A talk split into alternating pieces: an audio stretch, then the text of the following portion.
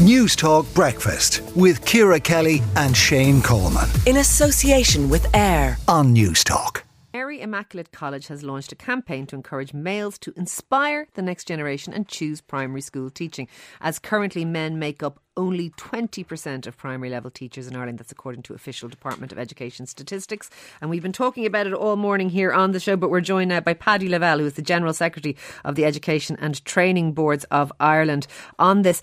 Um, Paddy, first of all, what are the challenges uh, uh, uh, uh, about getting men into the profession if we already accept maybe that it's a good idea to have them there? I think the first is to the first challenge is to make it attractive, and I think that's what Mary Immaculate are doing very well in their promotional campaign.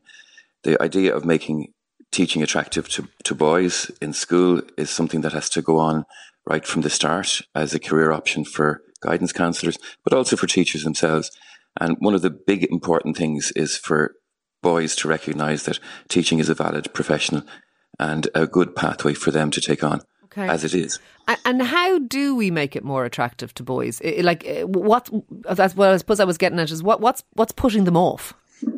Um, I'd say that it's just that they recognise that most of the teachers they've had in primary school, for example, are female at the moment, and that's just the situation that we're in, and they don't see themselves then in the teachers that, that have taught them.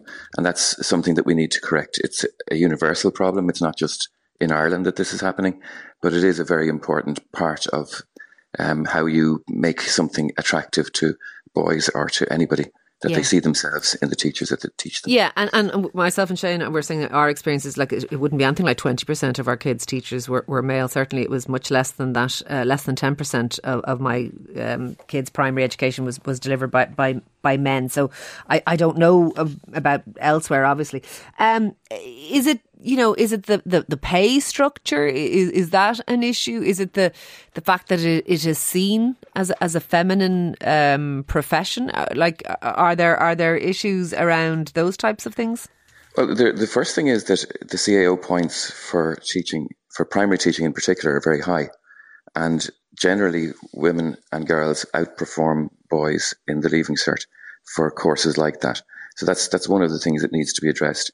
And there are steps being taken to give access through other means than the CAO into teaching. So that we, we welcome okay. the work that's being done on that. And that would probably help to diversify the teaching workforce more generally, that it wouldn't just be about boys, it would be about making sure that people who, that you would recognize people teaching you who are from the same background as yourself. And that's a really important thing in Ireland today, that people who are teaching in front of classrooms represent and look like the, the children that they're teaching. Okay, and, and we do hear about that. We hear about like uh, like uh, I mentioned earlier, diversity and inclusivity. So so people uh, of different races and all that kind of thing is good. But surely, I mean, half the class will be boys. So so surely, male teachers is is a fundamental thing around diversity and inclusivity. Absolutely, and and I suppose another block is that in primary teaching you have to have a high standard of Irish and that may be a problem um, for boys more than for girls. I'm not saying it is. I, I don't actually know, but it's something that uh, needs to be considered. And they, so the standard of Irish required. Paddy, the, the HPAT for, for medics in order to try and facilitate men entering the medical profession because it was becoming increasingly feminized and a, a, bit like what you mentioned the high points were, were weeding out boys don't tend to do as well as at the leaving cert so they brought in that would you favour something like that happening because that allegedly is supposed to, to pick people on the basis of their suitability in terms of personality for medicine. Now it's just another level of competition. If at this point I would suggest, but but are you talking about things like that, other routes, or are you talking about other routes to the CAO altogether? Um, other routes than the CAO altogether, I think, is would be a welcome addition. The National Tertiary Office is building programs that begin in post leaving cert or in further education and training, where you do two years or one year in one of those colleges, and then you can move on from there into the universities and gain your degree that way. Okay. So if teaching was amenable like that, it might make it more attractive to and. Would there be ever, and I, I, mean this in no disrespectful way, but would there ever be a, a, route via apprenticeship or training on the job, those types of things? I think that's the closest we'll get. The the method com- coming through the further education and training domain, which is a similar idea. Okay. Um, but you will always finish off in okay. the university at the and, moment. And, and, just lastly, in your view, is this a very important issue for schools that the lack of, of men in, in teaching roles in, in young children's lives that that is actually a disadvantage to those kids? I think from school management point of view, the big problem is teacher supply. So anything that attracts more people into the teaching profession will address the teaching supply issue that's there at the moment. And if you think about it, if we're not attracting men or boys into teaching, it means there's a big cohort of people who aren't even coming to the doors to okay. be trained in the first place. Absolutely fair enough. Listen, thank you for speaking to us this morning. That is Paddy Lavelle, General Secretary of the Education and Training Boards of Ireland. As we've been asking all morning, tell us your experience for your own kids or for yourself in terms of male primary school teachers. Was there a dearth of them going through the school system for you or, or, or your family? And uh, how do you think it affects things? We'd love to hear from you this morning. WhatsApp us 087 1400 106. Your chance to win big. News Talks cash machine.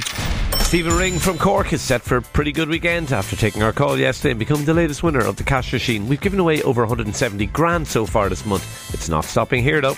Uh, someone else will be smiling going into the weekend. We've a guaranteed winner of over 50 grand.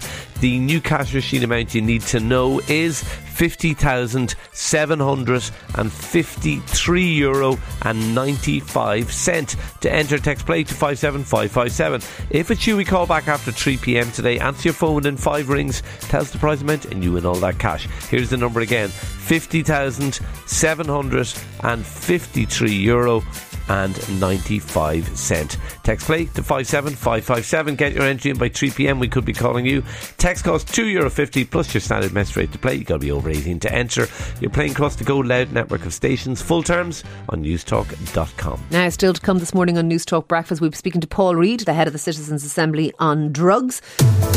Newstalk Breakfast with Ciara Kelly and Shane Coleman. In association with AIR. Weekday mornings at 7 on Newstalk.